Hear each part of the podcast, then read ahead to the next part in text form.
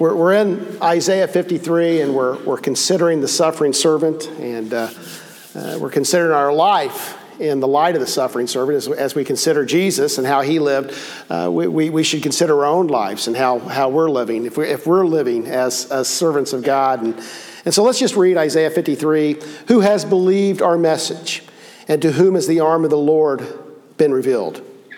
He grew up before him like a tender shoot and like a root out of dry ground. He had no beauty or majesty to attract us to him, nothing in his appearance that we should desire him. He was despised and rejected by men, a man of sorrows and familiar with suffering. Like one from whom men hide their faces, he was despised, and we esteemed him not.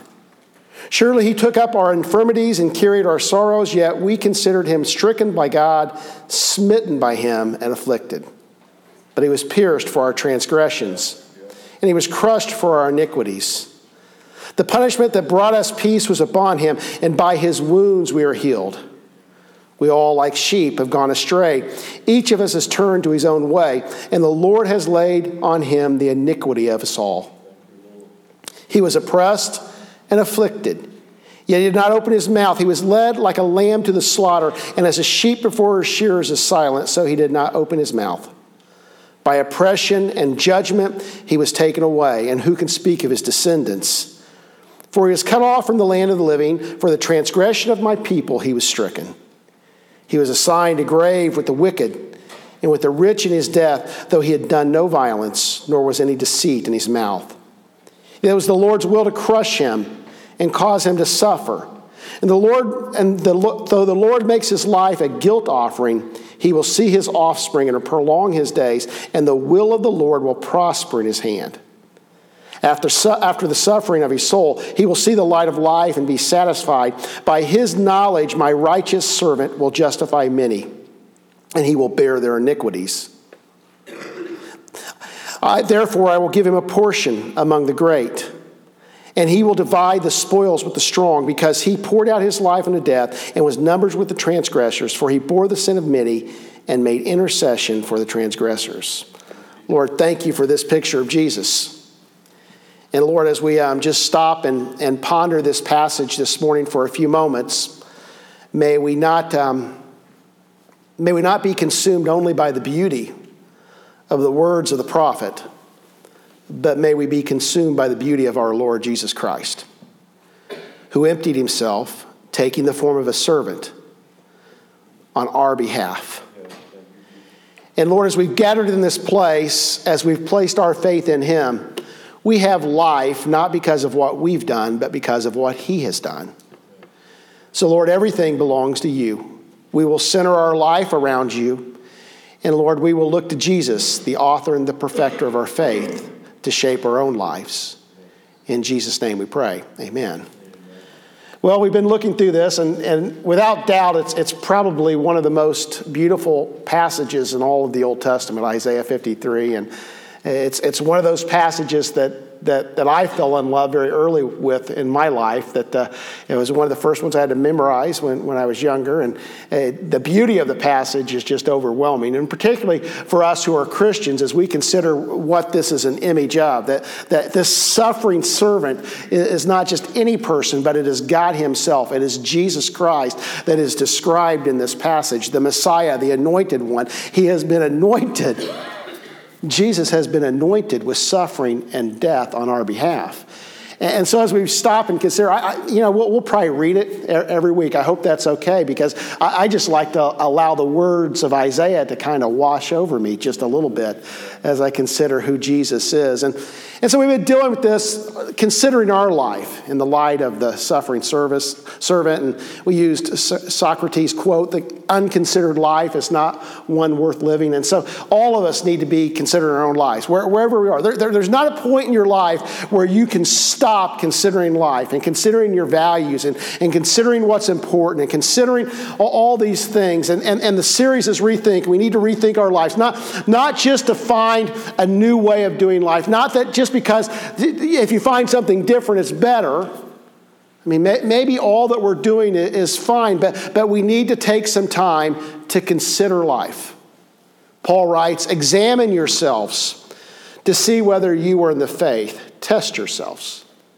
And so, in this series, we're rethinking our lives in, the light of the suffering servant. And, and last week, we went into Isaiah 52, which is a, a precursor or a, a preamble, if you will, to Isaiah 53. And, and, and some include Isaiah 52, beginning in verse 13, as part of the suffering servant passage. We won't read that every week, but, but we began with that and the idea that. Uh, Isaiah 52 13 says, See, my servant will act wisely. He will be raised up, raised and lifted up and highly exalted. And we talked about the concept of wisdom and success. What, what, is, what does it mean to be wise? What does it mean to have success? And, and, and the wisdom of Jesus and the success of Jesus is different than what our world classifies as wisdom and success. Wisdom and success is found in living the will of God. It's not about getting things done in my way. It's not about my power. It's not about what people say about me. It's not about the things that I achieve, but it's about the things I achieve for God. See, Josh has his leadership team in here, and I think they meet in the second service, and so, so they all have to come to the first service. They have, to, they have to do church all morning, like I do every stinking week, okay? Young people, su- success is not finding your own way, but finding God's way and walking in it. Amen. I, I know that's not, that's not what we always want to hear, truthfully. But success is finding the will of God in your life and walking in it. And, and I am here to tell you that every time I have found God's will and I've walked in it, I've never been sorry. So we began with that last week, and, and this week we'll be looking at Isaiah 53, 1 through 2. Who has believed our message, and to whom has the arm of the Lord been revealed? He grew up before him like a tender shoot and like a root out of dry ground. He had no beauty or majesty to attract us to him, nothing in his appearance that we should desire him. So he begins this, who has believed, and, and this could be this could be translated, who could believe? Anybody ever tell you a story that you just can't believe? you know, preachers always tell stories like that, and then they'll say, and this is the truth, right? You know, that's the old, you know, the rest of the things that we've said is not true, but that little, that story there is true. Now, who, who could believe? And, and, and Isaiah is, is, is letting us know that what he's going to tell us here is beyond our expectations. That, that it's something different, that, that, that it's mind blowing, it's mind expanding, it's paradigm shifting. Who could believe? Who could believe a suffering servant? And, and then he goes, he talks about that, that the arm of the Lord has been revealed. Now, now, this phrase, the arm of the Lord, you know, I did all sorts of research and, and, and, and you, you talk about, you know, that the arm of the Lord represents so many things. You know, the, the arm of the Lord represents blessing. And particularly, you talk about the right arm of God. This represents blessing. So you have this, this great story in the Old Testament, and, and, and I believe it, it, is, it is it is Jacob blessing the children of Joseph, and they put the older one on the right hand and the younger one on the left hand, and Jacob does this. And, Joseph gets upset and tries to, to switch his father's hands, and, and, and, and, and Jacob says, No, this is the way it's meant to be. The younger is receiving the primary blessing. And, and so, with, with, the right arm of God and the right arm of people, there is this ideal of blessing. And, and so, implicit in the scripture is this ideal that we are seeing the blessing of God.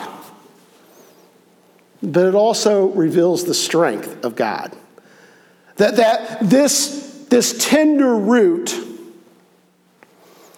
represents the very power of God. Let's put ourselves in an Old Testament mindset just for a moment. You know, let, let, let's forget, if we can, our understanding of Jesus and think about what Old Testament power looked like. You know, what was Old Testament power? Old Testament power was Charlton Heston, I'm sorry, Moses, standing and going like this and cease parting, right? Old, Testament power was Joshua causing the sun to stand still. Old Testament power was the prophet coming out of his tent and showing his servant the armies of God all around him. Old Testament power was, for, for the most part, you see some different examples, but for the most part, it was thunder and lightning and earthquakes and the world being shaken. You think, think what you think about, even now, when you think of worldly power, what do you think about? Yeah, when, when you think about worldly power, you think about strength, so, somebody that can, that can kind of force the issue. When you think about power, you think about, and I'm going to date myself, Charles Atlas, Arnold Schwarzenegger. Who's the strong man now? See, you think about, ah, you know, you go to the gym, you see power. It's not the guy working out with five pound dumbbells, it's the guy bench pressing 350 pounds. That is our, is that you, Leanne? Are you, you're the one benching 300 pounds? You're the image of strength? Okay. Stand, Leanne. Leanne is the image of strength. Go ahead. Yes. Uh, Dave and Becky, let's pray for them right now.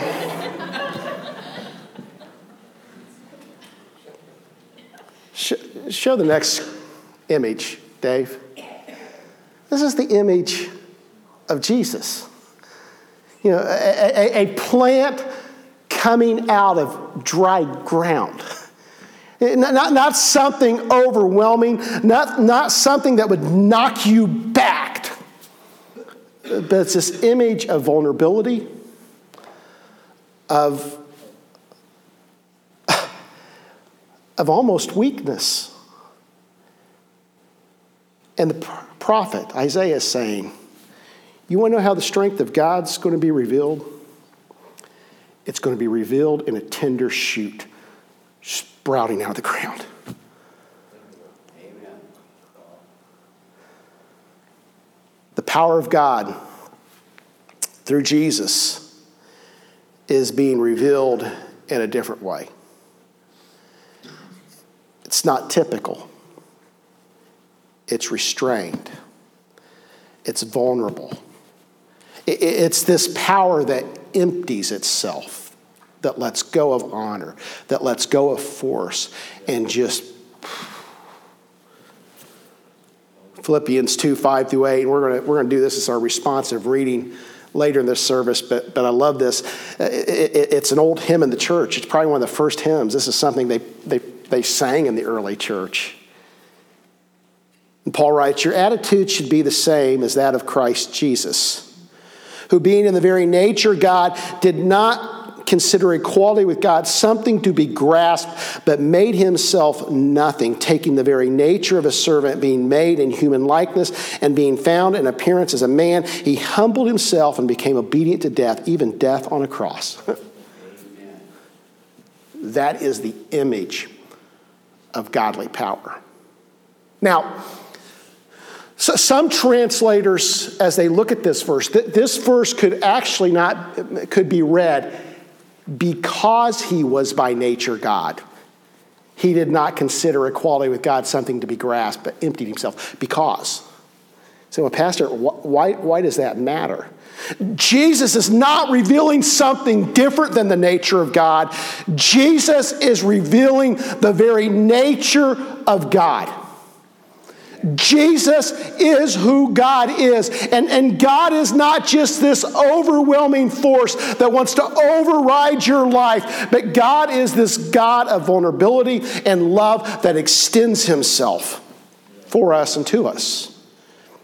See, see I think sometimes we get this image oh, well, there's God. Thunder and lightning and earthquakes. And, and just for our benefit, he's going to reveal to us Jesus. This is a different side of God. No. This same Jesus, this suffering servant, is revealing to us in the best possible way the very nature of our God. What's Hebrews says? You know, God, God ha, Hebrews says, God has revealed himself in many ways. He's used prophets, he's used, he's used all sorts of means. But in these last days, he has revealed himself best in Jesus Christ. Jesus says, you want to know what God's like? Look at me. I am the very essence, the very nature of God. And if you want to know the heart of our God, look at me. Our God is a God of vulnerability and openness and self giving on behalf of other people.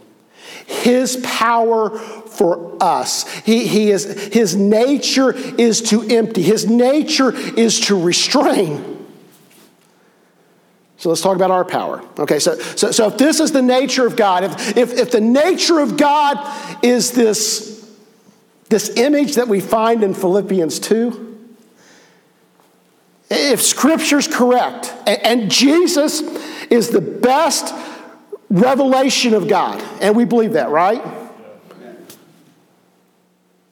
And this is how God uses power the, the question becomes if we're going to be imitators of Jesus, if we're going to have the mind of Jesus Christ, if we're going to use our power in the way, same way that God uses power, that Jesus uses power, then this is important to us because if this is the power of God revealed, how is our power to be revealed?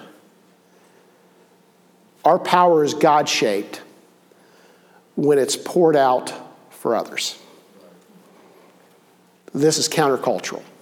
You know, as, as, as, we work through this, this is it's countercultural, and in a lot of ways, it's counterintuitive. in a lot of ways, it's something we don't really want to do. Because we like to have things our way and our power to do things for our benefit, for our family. Maybe not just you, but maybe your clan, those that are closest to you. And then, and then you just have to realize that, that Jesus didn't just come and die for those that loved him and were closest to him, but Jesus came and died from those who were sinners and far off. Came and died for you and me, and we didn't deserve it. And so maybe, maybe, and I think we, we typically fall on this that, that we, we don't become so self serving that our power is exclusively used for our benefit, but it just, it just goes out a little bit further our kids, maybe our, you know, our parents or brothers and sisters, maybe our close friends, and we begin to extend that power a little, a little bit, but not a lot.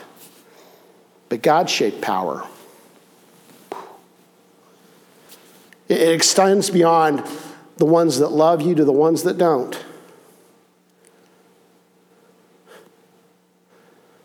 God's power it's not overbearing, it's not bullying, it's not abusive, but it's poured out for us. You say, well, Pastor, that's fine. If I had any power, anybody feel like that this morning? If I had any power, I'd use it.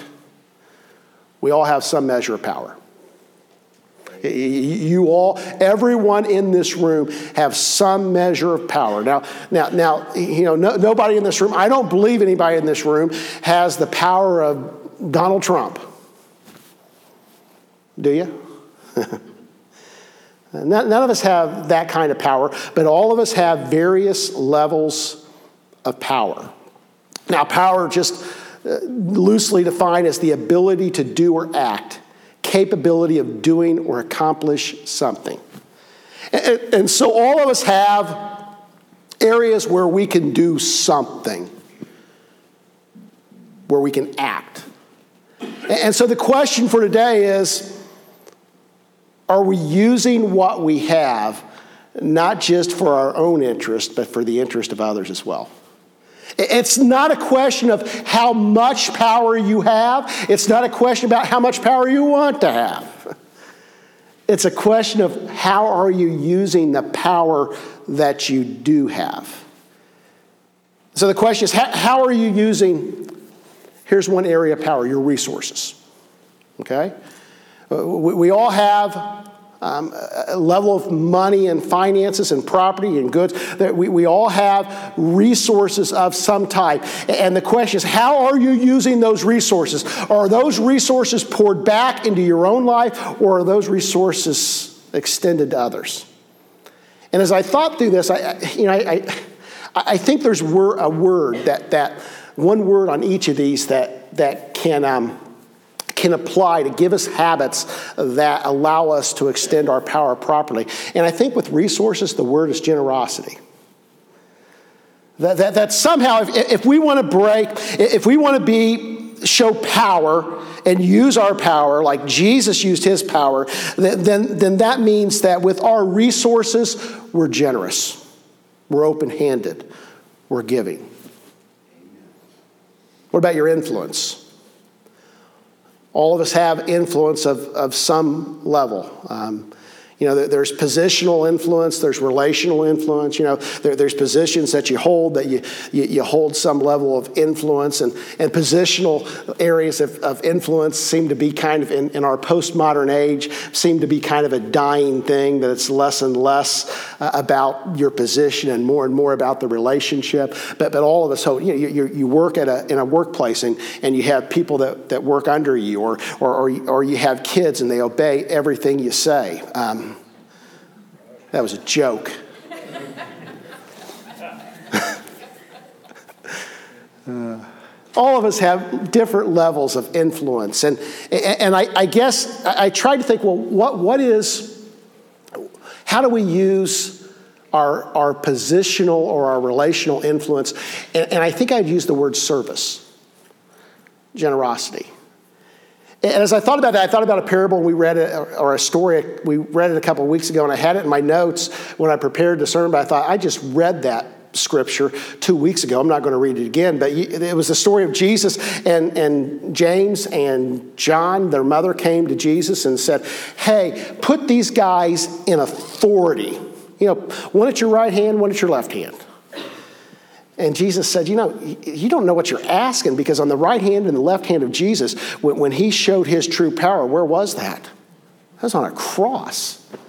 And I think what Jesus was saying, you, don't understand what you're asking. If they want to be on my right hand and my left hand, they're going to take, take two thieves' place on crosses and die in a few days. But then Jesus goes in and starts talking about power and then in response to power, he says, don't, don't lord power over people. Instead, serve one another. You know, if you struggle with this, if you, if you struggle with using your influence in an improper way, serve.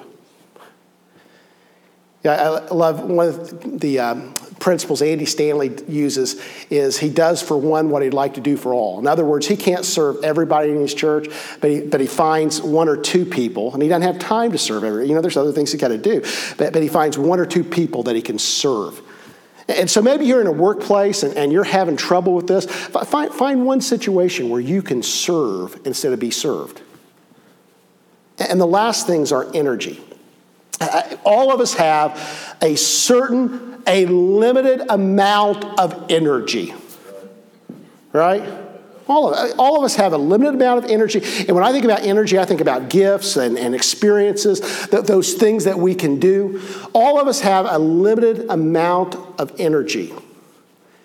And, and I try to think, what, what would be the word? Then I remembered we, we talked about this oh, a couple weeks ago when we were talking about service, and, and John Ortberg talked about the ministry of interruption.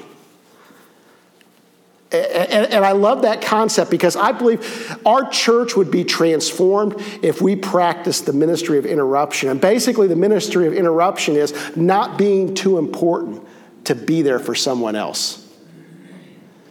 And what would happen in your life? And, you know, who has more things to do than schedule to do it, right? We all feel like that. What would happen in your life if you said, you know what? I'm going to close the schedule today and I'm going to help them? Can, can I confess? As a task driven, vision driven person, that is extremely hard for me to do. When I'm focused on a task, this morning I came in and uh, you know, I, I, I, had added something to the sermon. Uh, we're going to do a responsive reading, and I, and I really just God laid on my heart this morning. So I wanted to get on the screen. So I've been working on it, and I, I, I come rushing back into the sanctuary to make sure that that, that our, our great sound guys and visual guys have it back there. And and I walked by Bob, and Bob went, "Well, good morning, Pastor," and I went. Bob just burst into tears. No, he didn't. But, but we get like that, don't we? You know, it wasn't, I love Bob and I appreciate Bob. And it, it had nothing to do with Bob, it had to do with agendas can sometimes overwhelm our, our willingness and our openness to God giving us opportunity to do something. And I even walked back and said, I'm sorry, Bob. Uh, I didn't mean to ignore you. So, can you be interrupted? When we live like Jesus, we allow God to use our resources, our influence, and our energy for others, and not simply for self preservation. And when I say self preservation, to, to, some of you, self preservation is more than just you, but those closest to you. And we allow God to use these things for others. So, how are you using your power? Uh, God is calling us to submit our entire lives, including our strengths, to His will. Now, sometime this summer, we'll, we'll be going through the Beatitudes, and it's, the, the Beatitude says, Blessed are the meek, for they shall inherit the earth. And, and we'll talk more about that, but meekness is basically strength under the control of God, it's not weakness. And so Jesus is meek and Moses is meek. And we look at their lives and say there's no weakness in their life, but their strength is submitted to God. It's Barclay writes, it's like a horse under the control of a bridle. That's what God wants in your life. It's not about not having strength. It's not about emptying ourselves of any gift and any resource, but it's allowing God to use that.